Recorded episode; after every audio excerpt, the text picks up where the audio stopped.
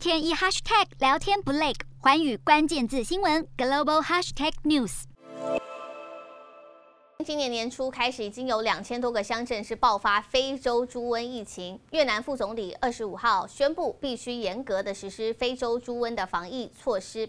根据了解，目前扑杀的生猪数量已经达到二十三万只了，是去年同期的三倍，影响超过三百五十万的养殖户，造成三十兆越南盾，大约是三百三十六亿台币损失。而猪肉的食用供需也受到了影响。越南官方也警告，非洲猪瘟的疫情可能。能会在越南产生大规模流行，必须要严密的监控各个边境，并且严格处罚违规行为，希望能避免疫情在持续的扩大。